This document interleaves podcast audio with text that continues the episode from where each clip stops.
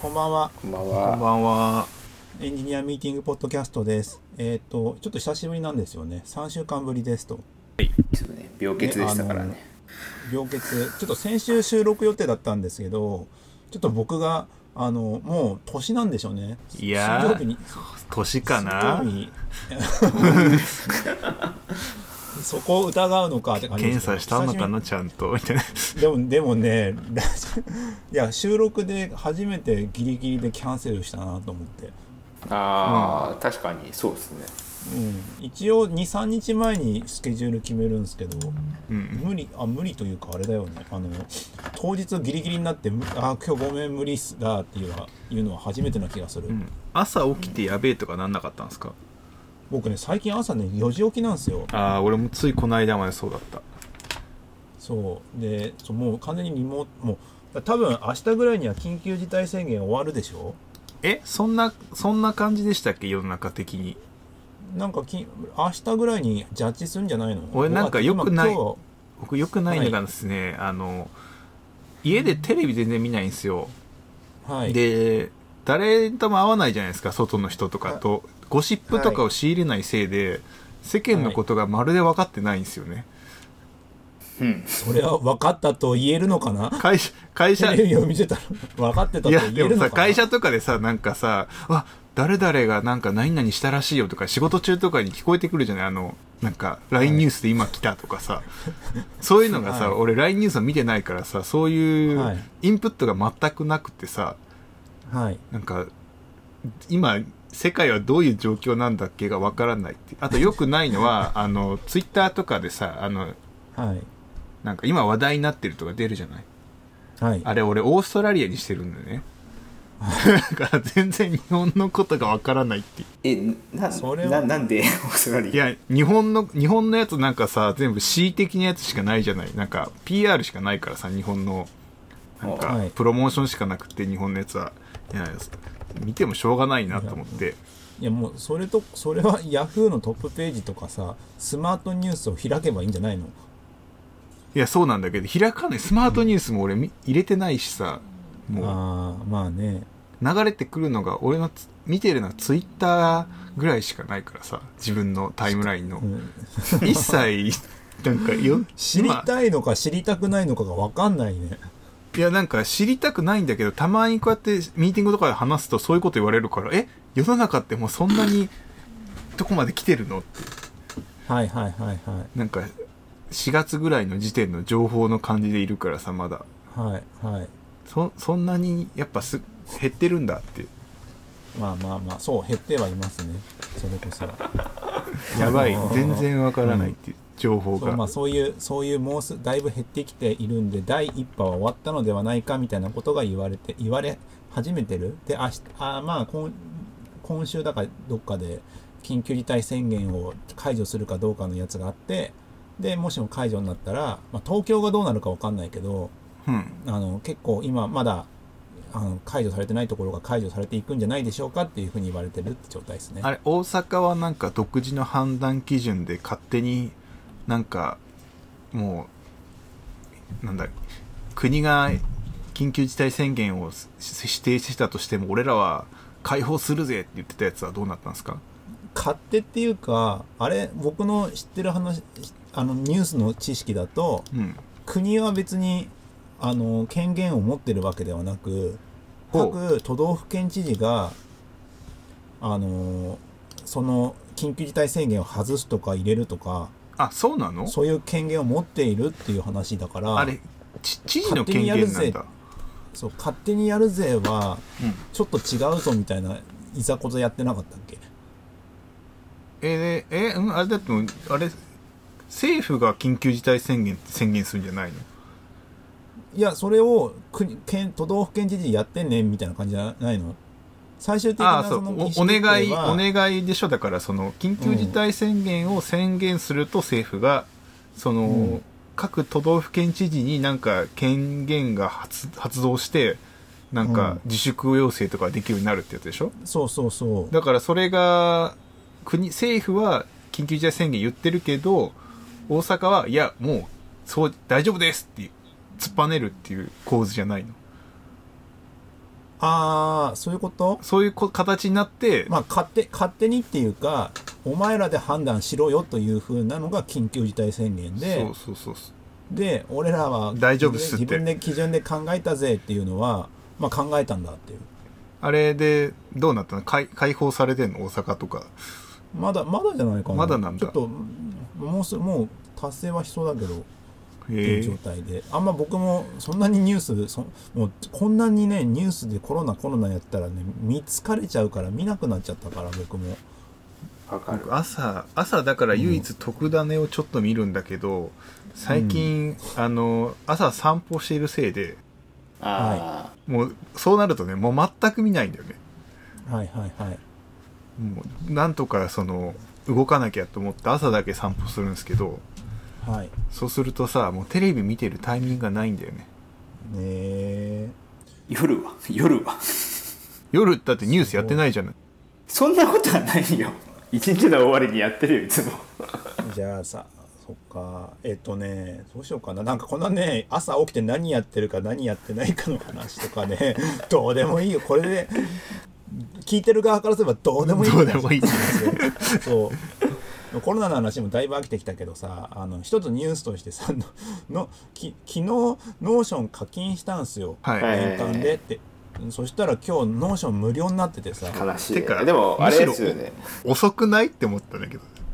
え？散々4月にさいろんなそのそういうウェブサービスがさあの無料にするぜでリモートワーク頑張れよってさ、開放してたのにさ今かよって思うよね、あまあそうだね。遅っと思わなかった。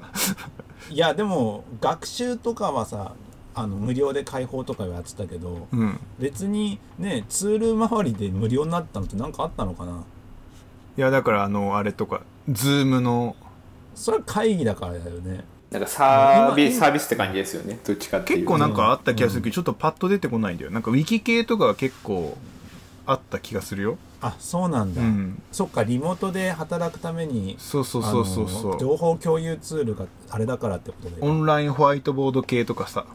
はいはいはい。ああいうのは結構確かに開放されてた。確かにね。いや僕もこういうのもあるからいい加減たちゃんとやんなきゃと思ってあの使い始めたの Notion うん。うん。そして Notion って結構無料枠がもともと多くて、そうだね。エヴァノート連携とか何がしかのアクションをすると5ドルチャージされていくでしょそう。で無料枠が何ドルっていう風になっていてであのーそれまあギリギリになるまでまずフフリーで使いこなして、うん。でこの前あのページの限界まで来たから、うん。そこで初めてあのいやいい加減次のページ作りたいから課金するわって課金したら次の日無料になったっていう。ページってさあれどこの単位なの？あの横に出てくるあのページ数？いや中のページも？出てくるページ数ではあるんだけどもページっていう概念が結構細かいんだよね。うん。うん。要要はぜ全てのエレメントに対してページなんかもうねちょっと実装がすすけてる感じがなんかトレロを使ってた時と同じ気持ちがあってさ。うんあるんだけど要はなんかエレメントが1個あって一段落。うん。でそいつがあのーそうだよね。そこになんかテーブルとか入れれるもんね。そうそう。テーブルにしたりとか。でテーブルの中でも1行ごとに1エレメントにできるんだよね。で各カラムはプロパティになってんだよ。俺それでブログ書いてるけど。え？えなんかノーション使ってるの？ Notion 使ってあの Notion からえっと Next でブログを配信する技があってはい。それでちょっとだけやってみてたよ。ででもそれとかやっててまあ大変だなみたいななんか。そうそうなんだ。結構使うのになんかなんだろう。賢い人しか使いこなせないツールだなと思いながら俺はもっと単純なメモ帳ぐらいでいいんだけどなと思いながら使ってた。いやーでもでも僕の中のなんかユースケースにはがっつりハマってどういう、まあ。どうな何を書いてるんですかあれで？もともと個人でそのウィキとかさ情みんな今の人たちってみんなさ自分のメモとかさ情報とかさはい。どこにまとめてんの？僕は Scrapbox ですもん。もああう完全に Scrapbox 毎日毎日使ってますよ。後藤さんとかは？えー、はあれですね。あの前あの話したその VPS の中に全部基本そこで作業してるんでそこに貯めてますね。へえテキストファイルで作ってガーって書いて。そう今まで思ってみればさその最初の頃とかはまあ手帳があるじゃん最初って、か紙で。で手帳からだんだんそのやっぱウェブだなってなってさはい。あのープなんか PukiWiki とか自分で立ててさ、あったね。家に書いてたりとかさ。なんだっけ？ MediaWiki をぜ頑張って自分でやるとかやってた気がする。そうそうそう。なんか。そういうのとかやってたりしたけどまあ不便なまあ不便になってたところでさ Evernote が出てきて。そうはいね。エヴァーので Evernote で自分で書き始めたりしてんだけどなんか違うなってなって。うん。で今度は Dropbox 経由になんかね Markdown ツールでソースをあのー Dropbox に入れるやつ？はい。はい。ああく何だっけ？あのあありましたよね。うん、あ Quiver かな？ Quiver。ってやつがあって、うん、使ってて、はい。でもそれ Dropbox で JSON ファイル1個で保存されるからそうだね。差分自動更新した時に普通に複数端末で使ってるとディフディフが起きるんですよ。まあそうでしょうね。それはファイルだもんでなんかそう。でなんかよくわかんない状態になったりするして辛いってなって今度はタイポラに行ったんですよ、はいはい。単純なマークダウン設計ツールにしてマークダウンファイルを GitHub に上げる。はい。にしたの。ででそれでやってんだけど今度は検索とかさ。そうそこなんですよ。そう。がいまいちなんかツール化だとやりづらいしっていう風になっちゃってあとそもそも毎回コミットするのもめんどくせえっていう、まあ、自動でコミットしてもそうだね。うん、もうあったりはするんだけどでなんか都合いい時にやったりとかあと画像の取り扱いそうです。そこなんです。がめんどくさいってなって要は自分のなんか情報とかを階層的に管理したい時になんかいいのないのかなってずっとそれこそこれもうに20年ぐらいずっと悩み続けてる内容な気がしてて。うん僕はフラットに構造化できまあまあ、ウィキ単純に言えばウィキが欲しいなんだけどそのウィキを今なんかシンプルに保存したいっていうのがあった時にあのノーシ Notion 使い始めたんですけど、まあ、まあまずウィキっぽく使うにはそんなに困んない。ちょっとど記法が独特であのそう。面倒くさいところもあるんだけどねあとねちょっと動作が遅いのが俺なんかついダメだったとこだったんだよね。ちょっと遅いよね。ちょっと遅いよまあうん、あとレイヤーあとは孫構想が上に出てこないとか結構細かいことはありながらもなんかそれっぽく感じで作ってくれる感じなんですよ。まず。うん。でそれともう一つハマったのがその情報を貯めておきたいっていうモチベーションの他にも自分のタスク管理したいっていうはい。のもまた別個であって、うん。はい。あのーそれもなんか ToDo アプリだったりとかさうんまたなんかいろいろあるじゃん。リマインダーとかさ、はい。それもまた手帳に戻ってきてさ。なるほど、ね、カレンダーアプリとかさ。まあめんどくさなんかカレンダーみたいな日付に追われるわけでもないけどなんとなく保存しておきたいってなってて。で、まあトレロとか使ったりするんだけど。うん。まあでもまあトレロでまあそこはまあ満足してましたと。で今度はトレロで保存持っていってなんか調べるとかこれ勉強するとかあるじゃん。うん。うん。それをあのどっかにまとめるところのフローがめんどくさいっていう問題もまた別にあって。ちょっと勉強したことのってこと？そう勉強したことノートみたいなやつ、はいはいはいあのー本かい本とかさ読んだ読んだ読むとかいうタスクがあったとしてさうん。あの Trello だとその ToDo 管理は終わるんだけどさその書いたメモをどこに置いといたかをさうん。保管しどっかで検索できなきゃいけないんだけどその置き場所もなんかどこ行ったか分かんなくなっちゃう。要はやりかけの ToDo の ToDo の中に入れとってプログレスにしてたんだけど、うん。しばらく経った後に久しぶりにやろうかってなったらあれこれ元途中まで書いたメモどこ行ったっけなってなるっていう。でそうですね。はいのもあって、まあ、3つですよ。ウィキの話、ウィキとかの情報をどこに貯めておこうか、フロフローをど、どのツールがいいんだっけ、あとフローで貯めたやつをストックに持っていくときに、持っていく時にちょうどいいのないんだっけっていうところがあった時に Notion が全部ハマるっていう。おうあまあ確かに機能的にはあるかもな。そう。で Notion って要は Trello みたいなボード管理できるできるんですよね。ーできますね、うんでかつもうここがもうなんか本当になんか原始的というかさもう絶対なんかなんかモンモンゴ DB っぽい何かしらで裏裏でやってんだろうみたいな。そうだね。もうゴリってやってるよねなんか。ゴリッとカラムを自由に作れる。うん。要はテーブルビューとか作るじゃんで列を自由に作れて日付とかなんかテンプレとかかね。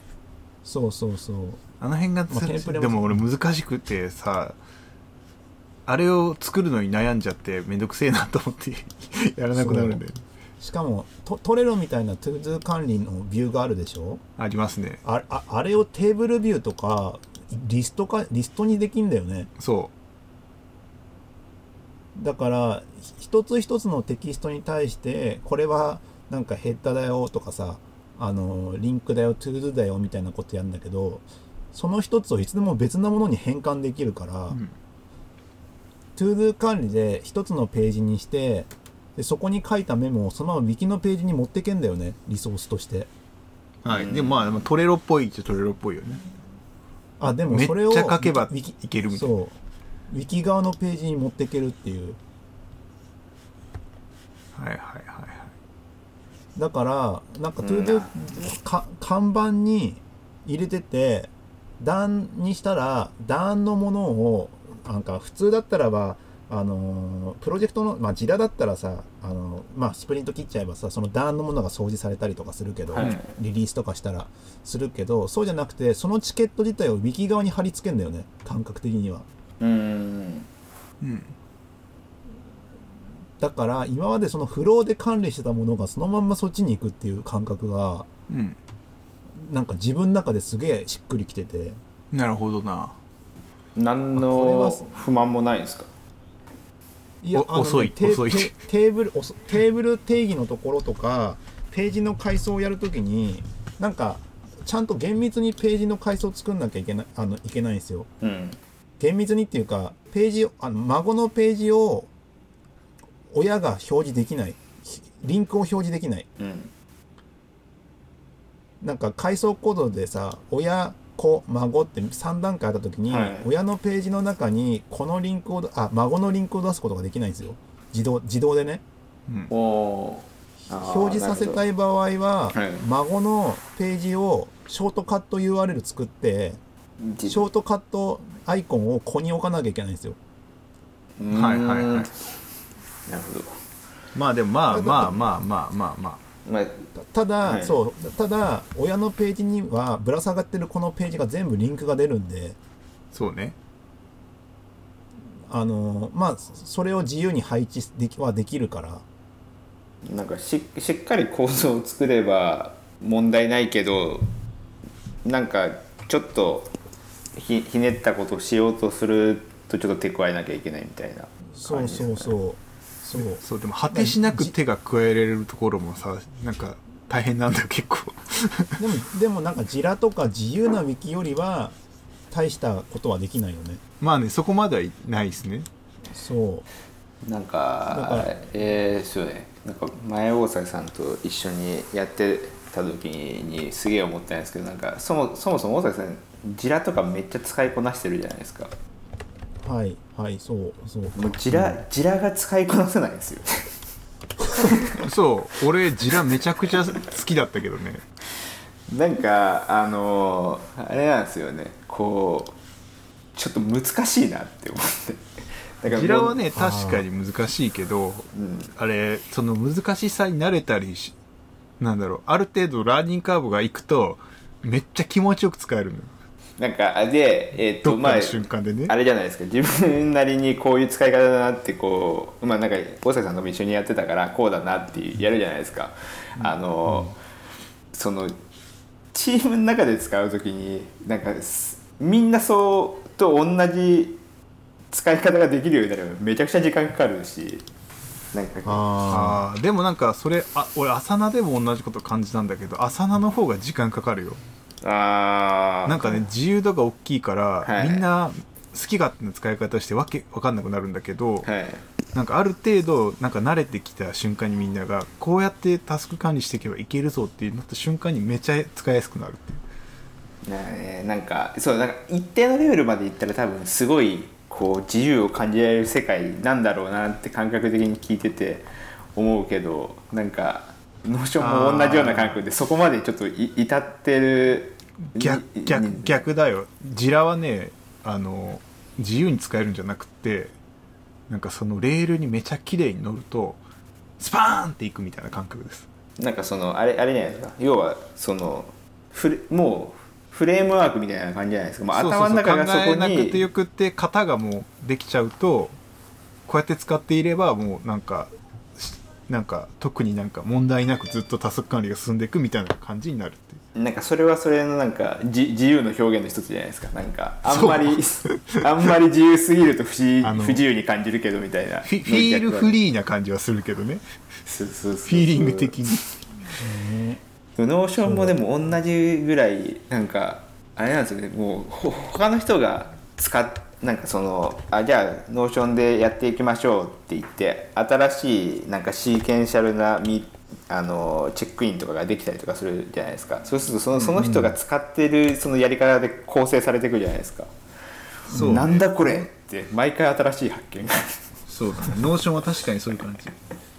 でもまあ個人まあパーソナルとまあなんかチームで使うぜみたいなやつとかあるけどさ、まあ、個人で使ってるだけだからまあ好きなように使えばいいというのはありながらも基本的にはそのスケジュール管理とかタスク管理とかウィキとか全部一括で統括しましたっていうツールではあるんであとはもう好きに使い方任せます使い方任せますっていう感じだよね。うんそう。なんかなんだっけ？テンプレが結構なんかすごくてさなんかアメリカンで好きなんだよね俺。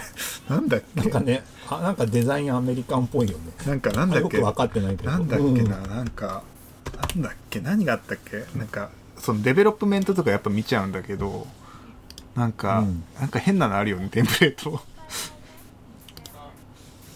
ある。なんだっけパーソナルとかかな。 Habit Tracker Life Wiki Resume とか。なんかもっとあった気がするんだよな。セールス。セールス CRM サポート。FAQ ヘルプセンター。ジョブアプリケーショングレードカリキュレーター。この辺だ。クラブホームページ。この辺がなんかすごい アメリカっぽいっていいなと思って。シンプルバジェット、シラバスとかさ、何これってなるね。そう。それがねまずあれだね。一つ。てか後ろで子供がめっちゃ喋ってるっていう。あ急にちょっとびっくりする。そうそうそうそう。そうでそっか。でこともう一つもともとこれ喋りたいって先週言ってた話でさ、ま、 Notion の話はまあ便利なんで無料になったんで結構そのなんだあの使い勝手は結構僕なんかちょっと重いかもしんないけどいやでも結構あの面白いツールだと思うんで試してみても良いのではないかと。あ。ただマークマークダウンし信仰主義とかでは絶対ないんで。あの、 Notion の一個だけいいとこはありましたよ。何ですか？あの、読み見返した時綺麗っていう。綺麗だよね、うんあれあれが唯一なんか、い Notion の方がいいなって思うところかな。うん、見返した時ページとかがそれぞれ綺麗だよね。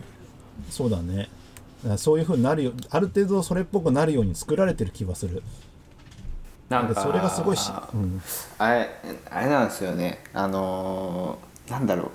インインデントから逃れられないとかなんかそういうなんかすごいまだこう慣れてない感がすごくて。なんかわかります？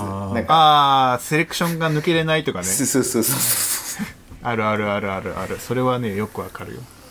うん、そそれはもうね、ああいう系のしょうがないとこだね。癖はある。癖ある程度強制強制はあるそう。いやだからそこ。なんかだからその、考えてる速度で書けないんだよね、俺まだ Notion を。うーん。で考えてる速度で書けるのが Scrapbox とかだから、うん。少ないルールでいっぱい書けるからあと早いし。もうそうね。僕さっき言った大崎さんの言ってや必要な要件全てを僕 Scrapbox でこなしてますよ。 ToDo も全部 Scrapbox にあるしメモもストラックラップボックスにあるしっていう。でそれぞれがつながっていくリンクはそれぞれなんか勝手にリンクされるからなんか ToDo はなんか一個アクションリストっていうなんかページがあってそこに全部箇条書きにあってその箇条書きの一個一個にリンクがぶら下がってるみたいな感じですもうそれで毎日やってるみたいな感じかな。でもどんなちっちゃいことでも全部その Scrapbox の1ページというか 1URL にしちゃって後でそれをリンクに付け替えたりしてるって感じ。なんかもうめちゃくちゃですよ本当に。26歳問題とか書かれてたりメモが入ってたり。26歳問題とは26歳ぐらいになると新しい音楽に興味を持たなくなってしまう現象終わりっていう。そういうのを何なんだろう。26歳とかにリンクがついてるっていう、はい音楽の興味とかにリンクをこうスラップボックスで後からつけていくからそれで全部、うん。勝手に後からリンクがこうシナプス上につながってるイメージだからなんか僕整理したくないんですよ、だから Notionとか整理しなきゃいけないし最初に使い方の構造を決めなきゃいけないじゃないですか。はい。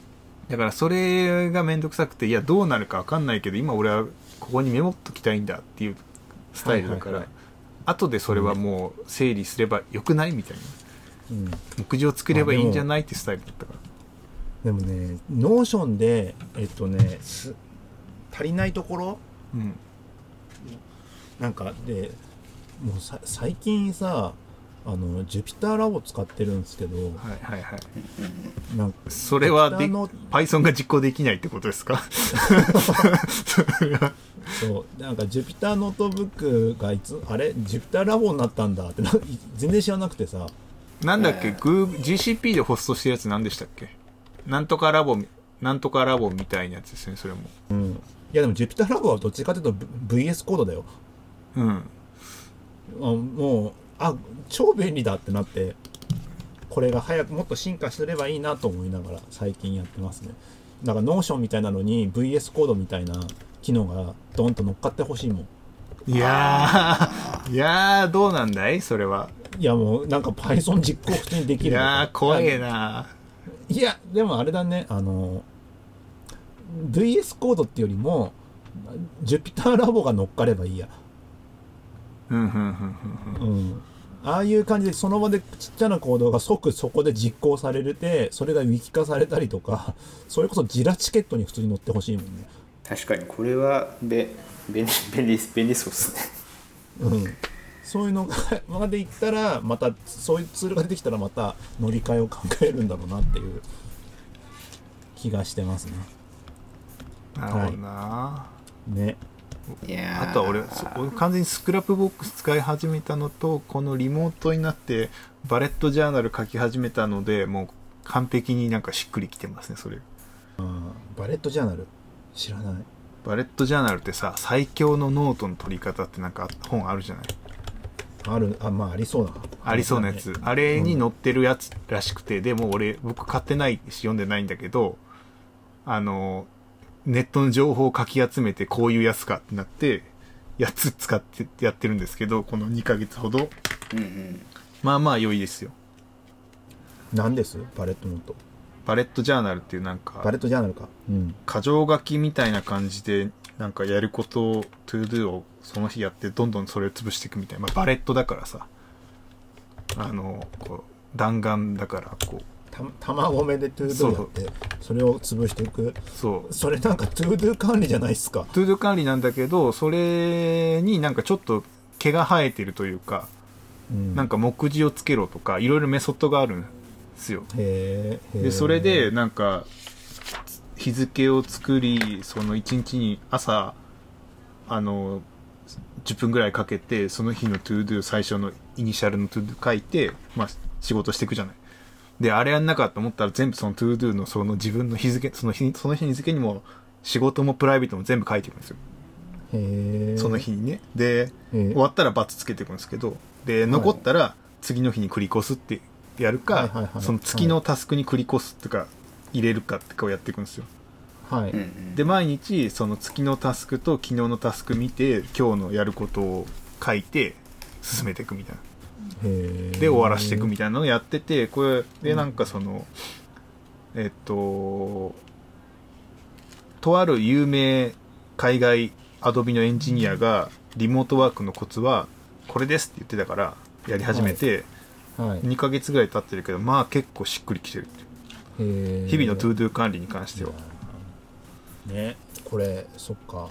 リモートとかになると結構自分の管理ちゃんとやんないと即ぐだるなっていうのはまあ分かってきたもんね。そうだから自分の客観的な自分マネージャーを人格を立ててそいつをね。で自分を真似させるっていうメソッドにしました僕は。うん。それまあ必要だよね。そう人格二重人格化してるっていうでもまあまあもうすぐ もうすぐ緊急事態宣言が終わって元に戻り始めるはずなんでしょ？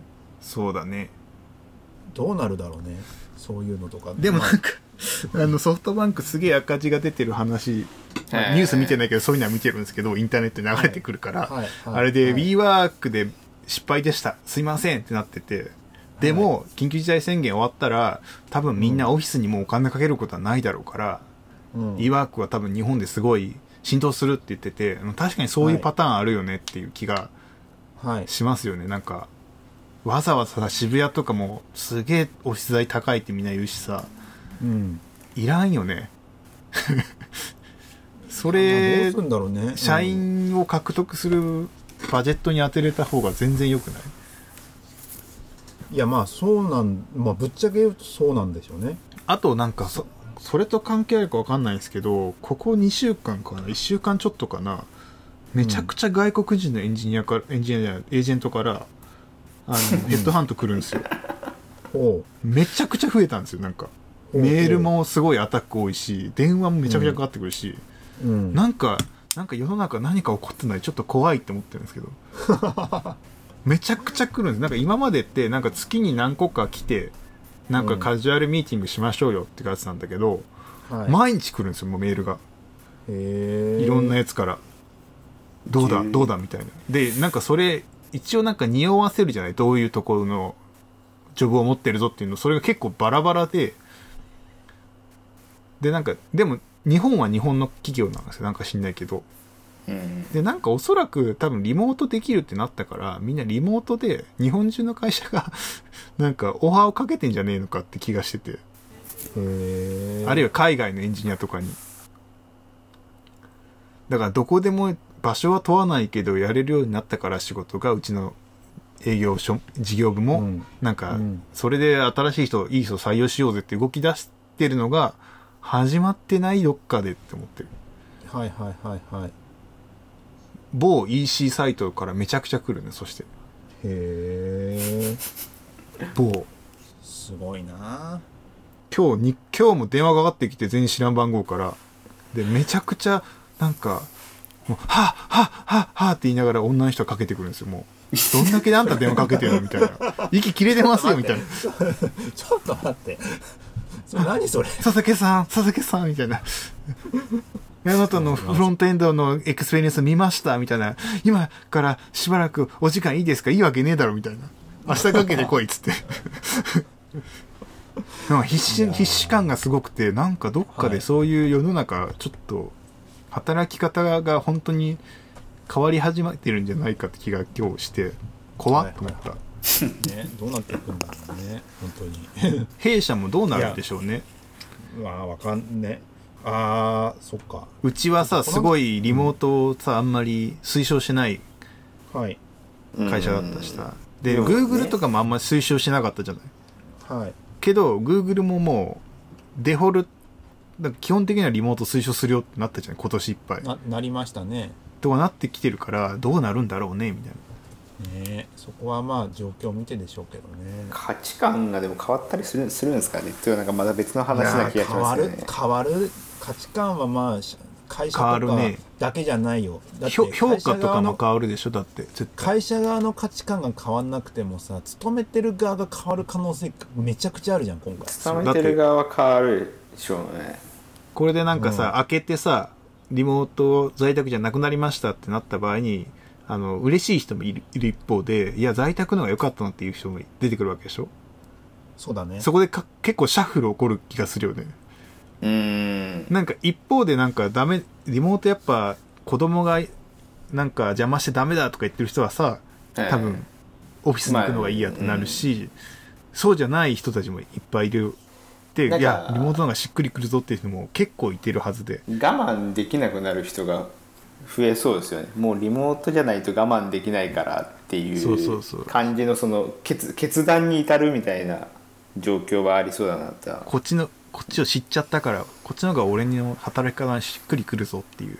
うなったらそれで変わってくるよね、絶対。なんえー、すごいでも確かにあのもうぜ全然変わ変わったんですよねその自分の中でもそうなんなんだろうな時間の使い方がすごい変わるっていうか働く側がもう変わっちゃってるからそれに対して今までじゃあ戻りました今までと一緒でお願いしますって戻れまあ言ったら言う言うんだけどそこからシャッフルが起こるは全然ありそうだけどね、うん。いやーすごいよね。なんかでさちょっとまあ全く遠いわけの話じゃないんだけどもともとしようとしてた話していいですか？はい。おはいはいはい。あのもともと今日さ、ね、言おうと思ったのがさあれなんですよ。あのなんか今なんか要件定義書とか使用書とかどうしてますっていうのをちょっと振りたくて話をね。はいはいはい。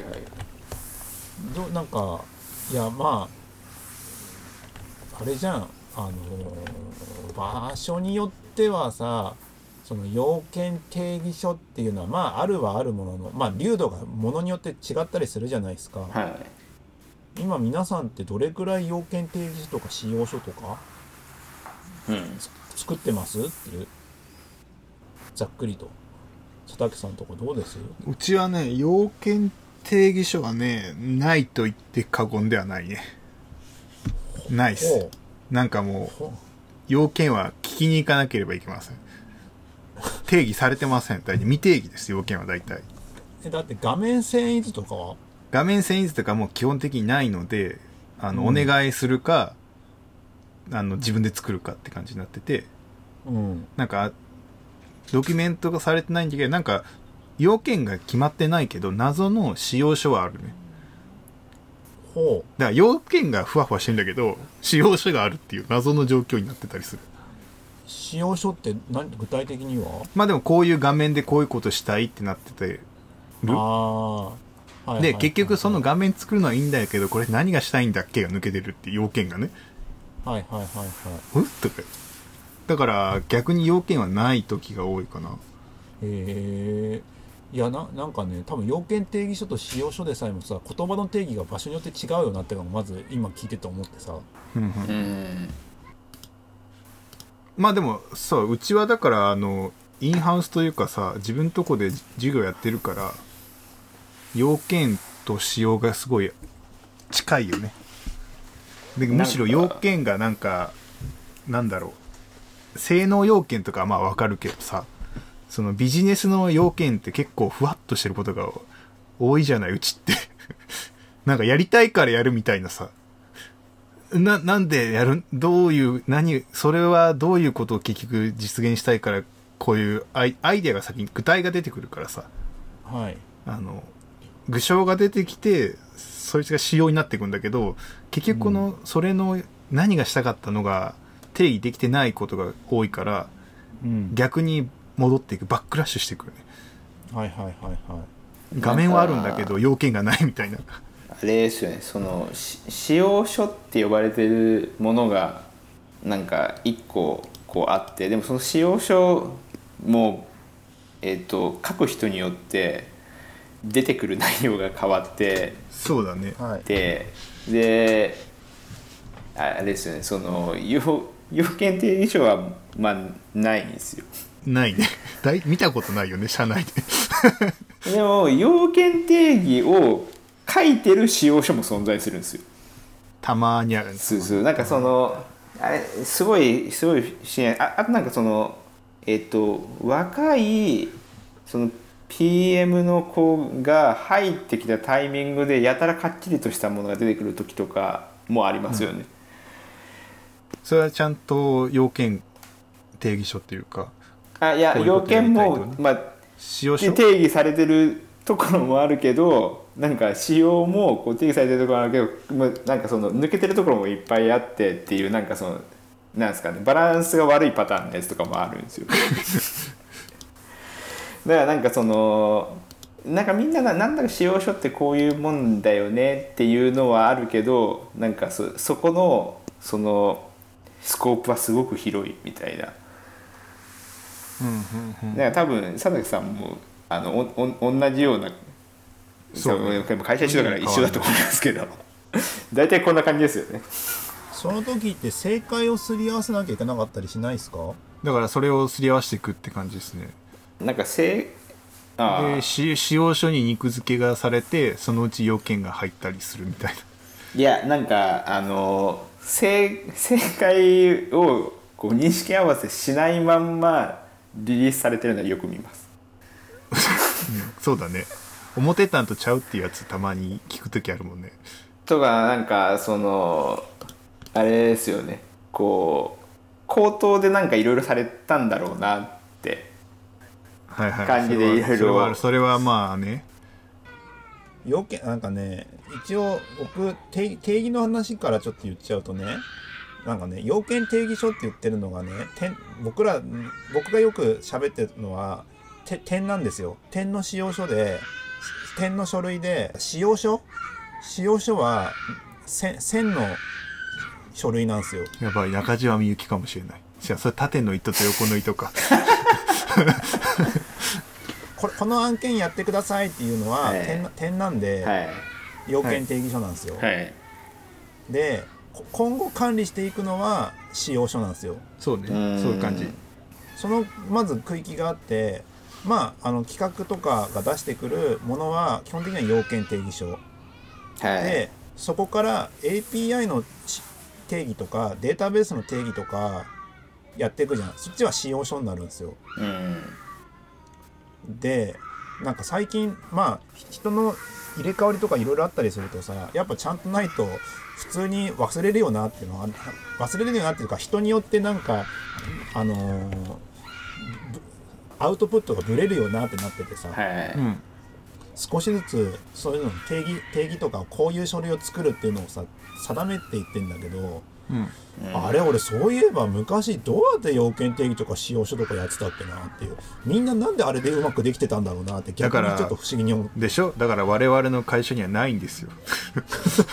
いやなくてもできるじゃん。なんかねなくてもできるんだけど、やっぱりずれてる時とかあダメだったんだって時ある。なんか必要かどうかって言われたら微妙かもしれないあのなんだろう自宅とかしてたら多分やんなきゃいけいけないと思うんだけど社内だとなんかずれてたら話しに行って直しゃいいやとかさそういう感じがあるからない場合のが結構多いよね。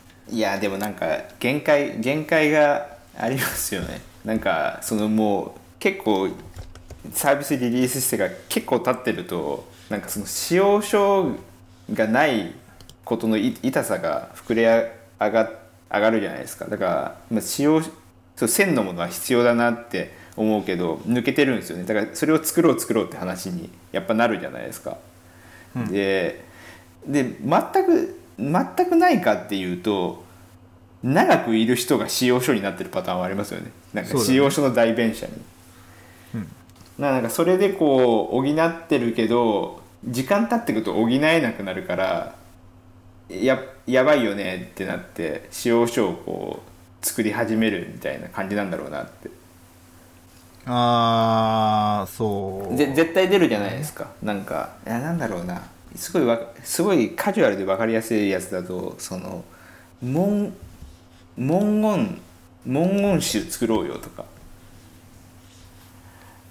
なんかああーいや、あれあれとかもなんかその線で管理したいねっていうところからじゃないですか。なんか最初は餌とかでものすごいスナップショットでこういろいろ作られたけどなんかこれじゃもう無理だよねってなって。そうなんで逆に俺そういうのが分かってるからさ今のプロジェクト入った時にさいや用語集つく絶対いるから作りましょうって何度も言ったんだけどね受け入れてもらえなくて2年ぐらい経った今もうめちゃくちゃでいるよねってなっててほら見ろってなってるよ。でももしかしたらあれじゃないですか。2年経つと思わなかったって思ってる人もいるかもしれないから。いや2年経つだろう。お前いやサービスが続かないと思ってるのかよと思って。サービス続けるために仕事してんだろバカかって思って。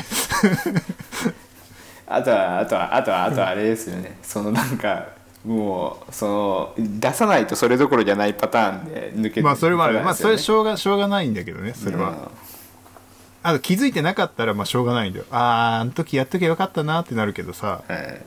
言ってるのにやってくれないとかあるからさもう線で管理すぐすぐやれるやんみたいなそうゃいけないやつって結構いっぱいあると思ってその文文言集とかまあい一個のあれですけど文言集作るよりももっと重要なものあるじゃないですか。でもなんか多分今の話だとそもそもちゃんとした使用書を線で管理しようよっていう話がまず真っ先じゃないですか。ないないそうだよね。そのいやでももともと多分作り始めとかの時はないないっていうか勢いとか人でカバーして作るとか全然あるから知らない仕様あれこれなんでだっけっていうのとか分かんなくなってくるんだけどそういうのをちゃんと人出ししていかないと人増えた時になんか死ぬ死ぬからとかそうそうそう新しい人が来た時にっていうね。まあそれが定石じゃん。うん。定石です。だけどさなんかまた別なとこの話でさうんわわざと使用書を作らないようにしている部署もあるっていうのがあって。なんでですか？それは。いやそっちよりも早く開発して出すとかアジャイルあとは宣言的なマニフェスト的にはそうだもんね。まあまあ包括的な使用書よりもコミュニケーションよってやつじゃないの？まあそうなのまあ使用書も大事だけどコミュニケーションのを優位にみたいな感じのノリだそよね。うそうそう。なんそうだか一応使用書ないのって一応負債じゃないですかなんかまあね不相とかリスク、リまあ、リスクだけど多分どっかで必要になるなってお思ってるんですよ。ない言ってもそのサービスがそのどんどんこう成長してってもう何歳にもなりましたみたいなもうぜ絶対いつか必要になると思うんですよね。だからなんかそういう意味で負債だなって思うんですよ。それがない状態自体は。だからその別にそのもっとコミュニケーションをっていうのでも全然いいとは思うんですけど、まあ、負債だからなんかどっかで返済計画立てなきゃいけないとは思うんですよね。はいはいはいだからその返済をこうどうするかっていうのを最初に頭の中に思い浮かべてるかそれを何も考えてないかは差があると思うんですよねもしその最初使用書作んなかったとしても。えでもなんかそれで言うとさ使用書がないことを負債だと思いながらやってる人なんてめったにいないと思うんだけど。もういるか？うん、うん。でも今今そう思いましたよ。いやそれはだいぶ後になってないでしょ。いやいやそうそうそうだけど、ね。そう。だから今だったら思思いますよって思うから誰も思ってないことはないんだよ。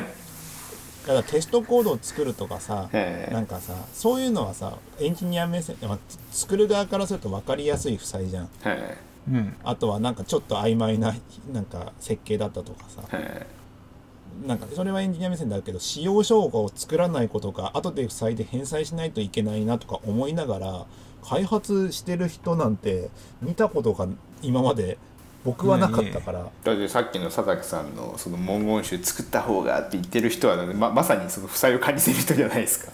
いやだからそれはさ経験則でさ絶対毎回文言集ないと最終的に死ぬ未来はあるし文言集が何が大事かっていうと使用書とか要件定義書のあのブレをなくすからお前の言ってるその言葉と俺の使ってるその言葉が違うとか、うん。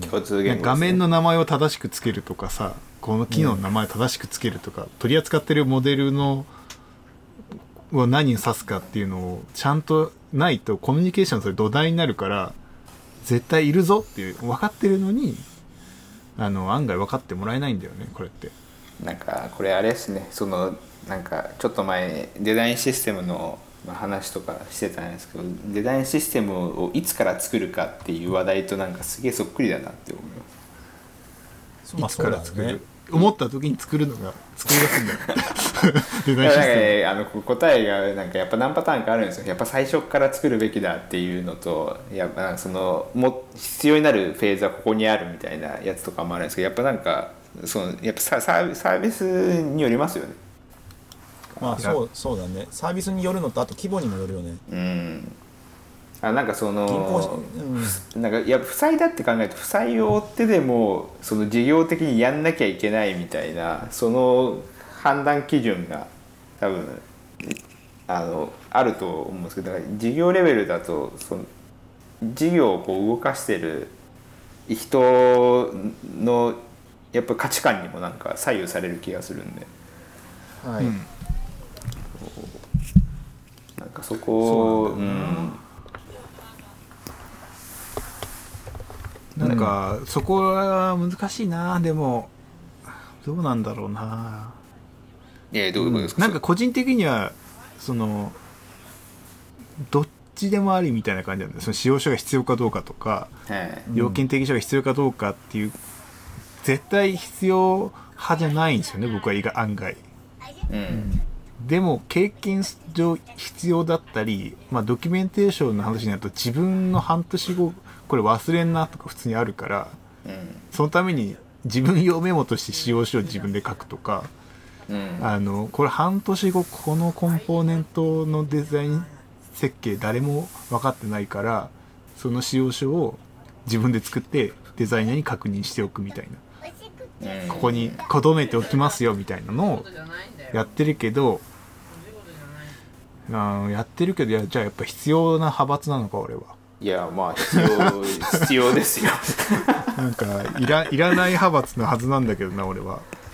いや究極的行動行動が示してるから多分あれですよ。なんかそうだな。なんか今言っててなんかよく分かんなくなってきちゃったいやもう派閥の問題じゃないですかもう本能的な問題気持ちはそう気持ちは使用書なんていらない最速で作りたいって気持ちがあるんだけどやってることは普通に書いてますね僕がてか俺が書いてる一番。なんかえあれじゃないですか。やっぱりなんか後で面倒くさいのが嫌なのが佐竹さんじゃないですか。もう分かって年の功なんでしょうねそれは多分。うん。なんかこれはいやもう本能な半年後にこうなるぞみたいな 分かってるからそうそう。なんか無駄なタスクとしてやってんじゃなくて込みのタスクでやってるからさ。それやっとかないと死ぬなって分かるからいやでもやっぱやっぱやっぱそう考えるともう負債として扱うべきだと思いますよ書かなかったら。そうだよな。負債あのそうなんだよな。コミュニケーションコストを上げたくないっていうなんかなんだろうコミュニケーションは必要だと思うけどコミュニケーションコストを上げたくないのとかあるんですよ、うん。マネジメントは大事だしマネジメントした方がいいけどマネジメントコストかけたくないっていうマネジメント手法なんですよ僕とか。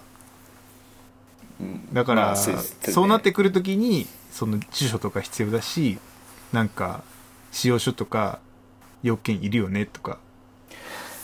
要件っていうかうちの場合だとなんか要件って最近言わずになんかみんな使用しようって言うからさ要要件は伝わらないしなんかなんて言ってるかなわかんない。毎回聞いてるな。なんかあのーあれあのちょちょっとさい最近なんかあのなんですかね。えっとなんか CTO とか話してる話でなんか技術を財務で表現するって話をなんかちょっとディスカッションしてたんですよ。なんだ、はい。なんだ？はい。はい。まあ分かりやすいよねだって結局 PL かなんかに入るときに。そうそうそうそう。でなんかその話の中だとなんかいわゆるそのプロダクトマネージャーが、えーとまあ、見てる範囲っていうのがその PL とその,、B、あのそのバランスシートでこう表現されるところをこう見てて、CTO っていうのがそのバランスシートとその総生産力みたいな概念をそのその人は作ってて、えっとまあ、エンジニアがまあいるじゃないですか、まあ、開発チームが。開発チームが、まあ、その生産力としてその、まあ、ストリームみたいな形で作り続けるんでどのスピードでアウトプットをこう出していくかっていうのをこう出していって、まあ、それを一番高める決定をこうするのが CTO の役目で。でいわゆるそのまあ損益をこう計算して、まあ、あの一番利益をこう上げていくっていう仕事は、まあ、プロダクトマネージャーの仕事だみたいななんかそういう感じの区切ってやってるあのやつがあってでなんかそれで考えた時に結局そのなんかアウトプットのそのスピードが、えっと、最後その俯瞰してみた時にその一番高ければあのいいわけじゃないですかその使用書がなくてずっと早いんだったらまあずっと早いっていうかそのあれですよねライフサイクル全部を含めて一番早ければまあいいしそうじゃなくて使用書があった方が一番早いポイントがどっかにあるんだとしたらそこのポイントで使用書をちゃんと書くっていう決定をするのが多分一番いいとは思うんですよね。なんかそれをなんかその判断できる人がいるのが多分一番重要ですよね。意味だとなんかでもほとんどの場合って多分その利益の方に目がいってしまうからプロダクトマネージャー側の視点だけで決定をしてしまうっていうのがなんか一番大きいんだろうなってなんかそのなんかそういうの思ってたんですよね。あの多分ねそれはやっぱインハウスというか社内でやってるからっていうのもあると思うんですよ。はいそういう話なんですけど基本的にはコミュニケーションであの口頭だけとかはい。しょうあなで伝わるきちんと正しく伝わるって前提で動くこと自体がリスクなんですよ。うーん。うん。要はローコンテキストでいかないとリスクになるみたいなそうローコンテキストなのが多分他あの他まあハイコンテキストの社の環境なんだよね。その話って多分。そうですね、まあ、インハウスでいて同じコンテキスト一応持ってることが多分前提。たとえリリモートだとしても一応コンテキストのシェア率は高いはずですよね。うん。そうだよね、うん。だってローだったらば口頭って言っても同じことを言ってるのにこっちの人はこう捉えたこっちの人はこう捉えたみたいなのがさ普通にあるわけだから、はい誰で少なくとも今いる環境の人があの同じ解釈ができるような何かが必要で。うん。うん。ででかつあのそれを伝える側もさあのー人によってはこの人が言ったら誰でもみんなわかるけどこの人が言うとわかんないとかなっちゃうとはいそれはそれでリスクなんでその一回中間,、ま、中間成果物を出さないといけないねって結構早々になってくんだよね。うんうんそうですね。だはい。でもその判断ってさそそんなにみんななんかコンハイコンテキストだったら伝わんのかな？いやー。いやー伝わってないですよ。伝わってないから多分さ一番最初の話に戻るんですよね。だからなんかその、だからみんながそそれぞれ好きなコンテキストで動いてんじゃないですかねうちとかもそうだからだからそうなるとさやっぱ多分ある程度ずれててもいいが前提なんだろうなと思うけどね。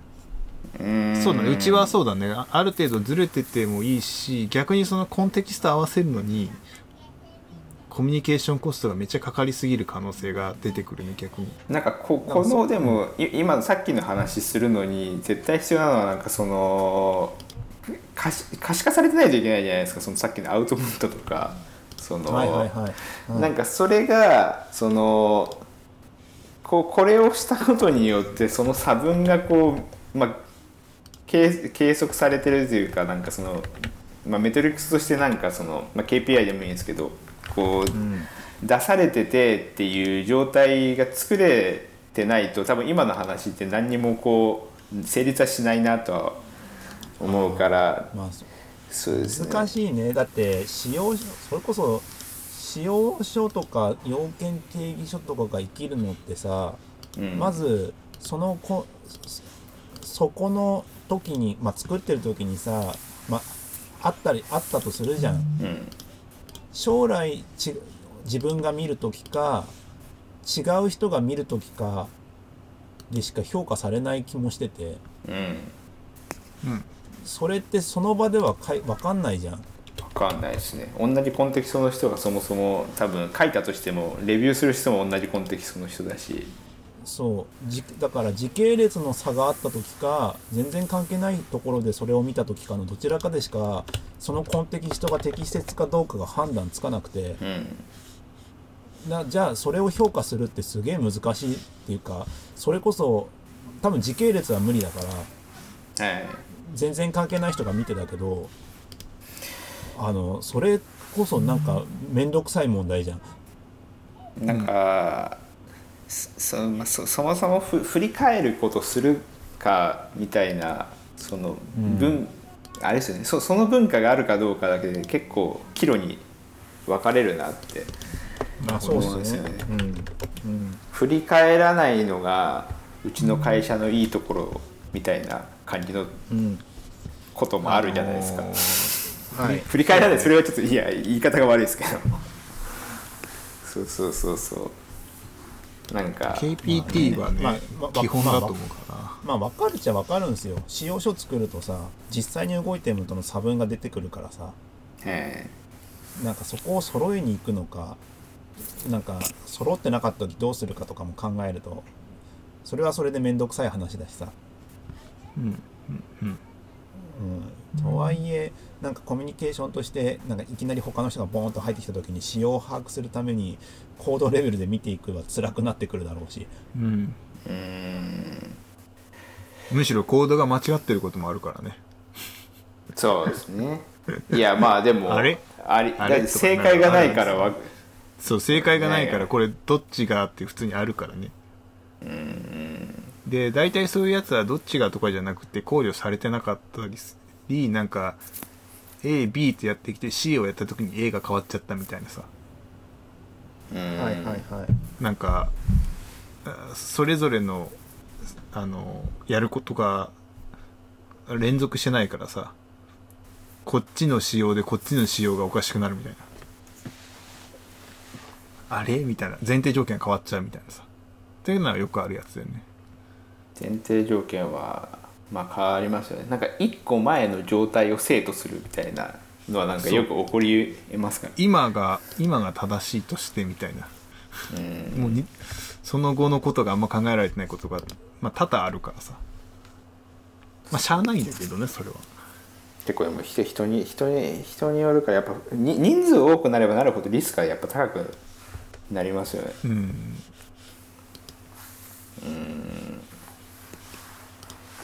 なんか23年はなくても走りきれそうな気はするけどその人数に応じて。やっぱ 3, 3, 年から先はやっぱなんかどんなに人数少なくても難しいんじゃないかなって思ってしまう。今うん。一人でやってるとかじゃなければ、ね。まああれだね。あの、まあ、そういうのをちょっとねどうやってたっけな。どうなんかコンテキストの問題にまた行っちゃうのか。でもコンテキストの問題片付けていいのかいやまあまあ伝わらない話なんだろうなこういうのっていろんな人からするとっていう。逆も、うん。うん。まあ両方経験しちゃったってことなんで僕も方って。ああ要はそうハイコンテキストの中の話も分かるし、ローコンテキストの時の話もまあ分かるわっていう。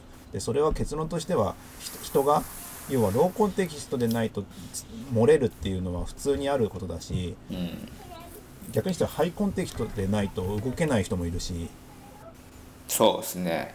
なんかあれですよね。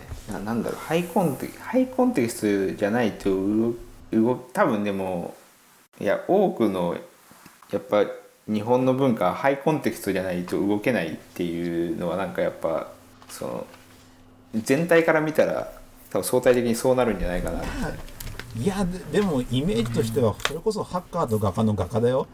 うん。うんハイコンテキストで動くって言ってるのは僕の中では。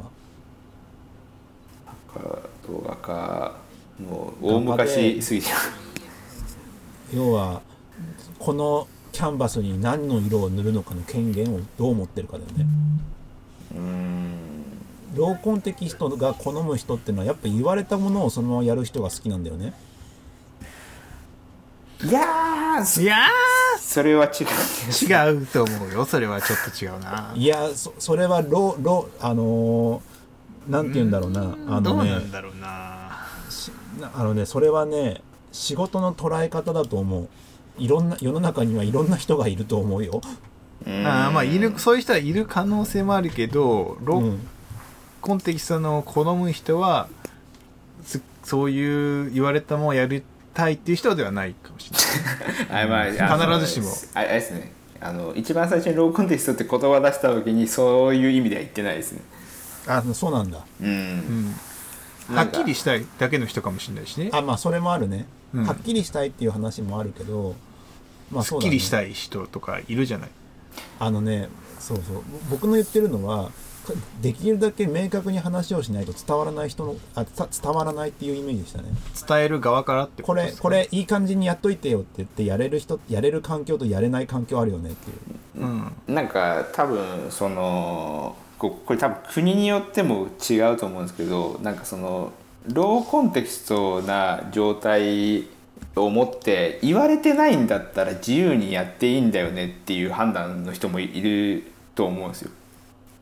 そうなんかその言われたことだけをやるとかっていう判断の人もいるかもしれないですけど言われてないんだったら別にやっちゃダメとは言われてないよねっていうその見方とかもあると思って、でそうすると別に言われたことだけをこうやりたい人っていうふうにはならないと思うんですよね。なんかどっちかっていうと明示的に言ったことは最低限守らなきゃいけないことって思うのか明示的に言われたことはそのやる必要があなんかあるあるものって捉え捉えるのかっていうなんか違いはありそうですけどね。必要条件か必要十分条件かどっちに捉えるかってことですかね。そうですね、まあ、なんか十分条件っていうふうに捉えてるんだったらもういやそそれそれだけをやれっていう感じじゃないですか。必要条件だと捉えてるとなんかそうなんですかね。えっとそれ以上にこうやってもやってもいいってやった方がなんかためになることはいっぱいあるよねって思ってるんだとすると、なんかそうそれそれ自体がもうハイコンテキストだなって思うんですよね今の話自体が。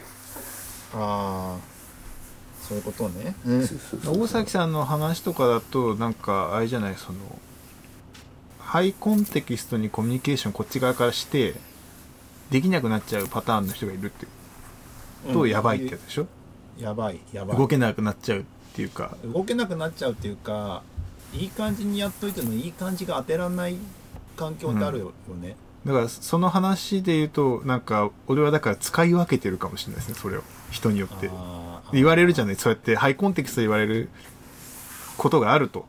で、はい。そのハイコンテキストで言ってきた人を見てあのローコンテキストを好む人として返すかハイコンテキストで行くパターンでそのまま行くかっていうのを、うんバランスをとってこいつはこいつのハイコンテキストいつも当てにならないからローコンテキストで突っ返してはいあの、はい砕いて返してくださいっていうコミュニケーションを取ることが俺はあるかもしれない。で、この人の言ってるやつとだ俺のコンテキストは大合ってるから、あ、いけるいけるっていうのでいけるパターンの人もいるっていう。なんかつ伝わる伝わらないとなんかもう一個ハイテンコンテストの人の時に気をつけなきゃいけないなって思うのがそのハイコンテキストの人ってなんかその明らかに分かってることをそのローコンテキストな形であえてなんかこう言っちゃうとなんか信用されてないって思ってちょっと不快な感じがするかも。するかもっていうか多分するんするんですけどなんかそそれにならないようにとかっていうなんかバランスは結構気をつけてますね。なるほどね。でもそれは、その、なんかパーソナリティの問題になってきちゃう。いやいやでも多分はい そんなことでみたいな。ハイコンテキストだってことはあのもうそその文化自体がそのそのあえて言わなくてもいいことを言わないことによって信用されてるっていう文化の上に成り立ってるから多分ハイコンテキストって成り立つんいや、めんどくせえ。いやいやいやいやいやいやいっぱいいっぱいそのケースあるんじゃないくせえ。何がそうさせてるんですかね？え、なんだろう？なんだろう？マウンティングを取りたいのか？なんだろう？なんだろう？なんだろう？なんだろう？いやなんかローコンテキストが必要ってことは人は自分と違うっていうことが前提じゃないですかいや、だからそのさっきのハイコンテキストで言って当たり前のことを、はいローコンテキストな確認をするじゃないですか。それはこういうことですよねって。でもだって不快に思う人がいるってことでしょ？佐々木さんもだって1たす1って2になるんですよっていうふうに、まあ、なんか今のはちょっとなんか例いやれですけど。別に俺それ別にそういうの言われてもあそうですっていいじゃない。えでもむしろなんかあのーなんだっけ。外国人とのコミュニケーションってそういうこと多くない？なんか確認し合いが多かったりするじゃない？それもああれじゃないですか。その外国人がその相対的にどのくらいローコンテクストな文化にいるかだと思うんですよ。なんかやっぱそうだからそれでなんか当たり前のことを外国人に当たり前に聞いてもさ別に怒らないじゃない？を普通の人をなんか。それそれは多分話してる人が人はなんか違うっていうことを前提に話してる人だと思うんですよね。だって同じなんかあれた例えば同じアメリカでもやっぱ内陸の人とその海岸の人だとそこにはすごい差がありますよ。かなかうん。やっぱなんかそのもなんですか当たりね前のことを当たり前に言って怒られる世の中は嫌だぞ。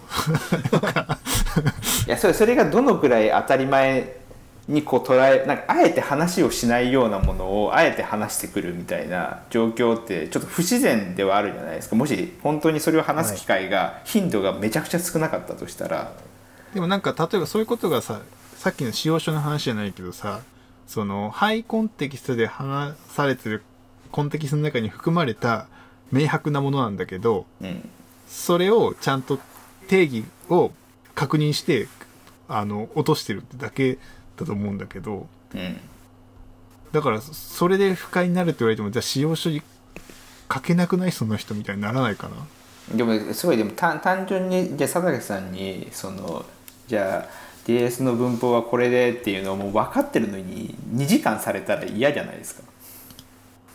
いやだってそれはスペックがあるからさスペック見てて済むじゃない。そういう時はさだからかちゃんとローコンテキストで最初から話しとけばさ。だからハイコンテキストでき自分から言っといてよハイコンテキストで。はい。でそれにはローコンテキストで表現する方法もあるんだけどハイコンテキストでいけると思って早いと思って行ってみた。でそれにローコンテキストで帰ってきたはいえなんで？みたいなのを思う人の心理が全く分かんなくて。なんで怒るんだろう？その人はっていう。そのいやハイコンテキストなものをローにしただけですよと。でな一緒表現してるものは一緒だからっていうので一緒です。合ってるね。でいいじゃない。なんかそこにはそのわざわざ分かりきっていることを聞いてくるんじゃないっていうのはなんか別の話な気がしててそもそもある事柄を伝えようとしてることとは全然関係ないなんか思惑が働いてそれで不快な思いしてるんじゃないっていう。だって伝えようとしてること A を伝えようとししてるわけでそれを相手が別の表現で A っていうものを言ってきてあ合ってるねでむしろいいじゃない。なんかあなのにそれをえどういうことですか？なんかああれじゃないですかそのえっ、とどっちかというと信用されてるかされてないかっていう話だとなんかいなんか言わなくても分かってるよねみたいな感じのコミュニケーションを取る場合ってやっぱ信用してるかしてないかだと思うんですよね。逆に信用してるからそれ言ってて、信用されてないやつは言われないんじゃないかな。でもでででもう受け取る側が間違って取ってなんか炎上してるのか喧嘩してるのは SNS でよく見かけるじゃん。つてかツイッターでよく見かけるじゃん。どういうこと？どういうこと？ツイッターでさなんかあの言ってないのに絡んで怒ってる人いるじゃん。え？言ってないのに絡んで怒ってる人いるじゃん。どういうこと？どういうこと？言ってない？って要は要はなんて言うんだろうな。あの分かりやすい例だとなんだろう。なんだ言ってないの？にケケーキを食べてる写真かなんかをさあげたとするじゃん。はい。その時にさ自粛せ自粛緊急事態宣言なのに自粛してせずにいちごケーキを食べてるとは何事だって怒る人っていそうじゃん。はい、えでもそんなこと一言もその写真の中にはないわけよ。えううん。んだけど怒ってる怒る人っているじゃん。うん。うん。それは言ってないことでも言って言ってないことを勝手に決めて怒ってる人じゃんそうそうそうそうですね。なんかその後えろにだからそれは、怒ってる方がそのハイコンテキストで喋ってきた方？そうそうそうそう、だよね。だから、アイコンうんすごい変なそのそその確認ローコンテキストで確認して怒るやつはだからだいぶやべえやつだなと思って聞いててさっきから。いいやまあいやいや。やばいよね。か拡大解釈をして怒ってる人っていうのはいるけどさ。でもまあそういうことですよ。だからそのこと言葉以上の意味がなんかあるっていうふうに思うからハイコンテキストなわけなんでそれそれ、はい。その情報量がどのくらい大きいかは多分ローコンテキストの人に計り知れないと思うんですよね。ね。なんかまあこれも先週前回話したかもしれないけど本当情報量に関しては適切に判断するのは大事でしょうね。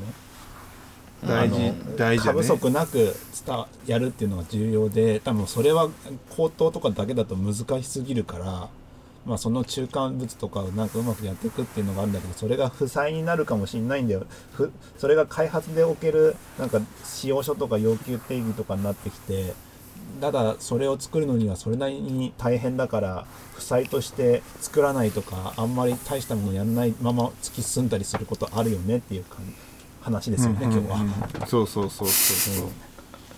ちょっと時間だいぶ来てまとめましたけど。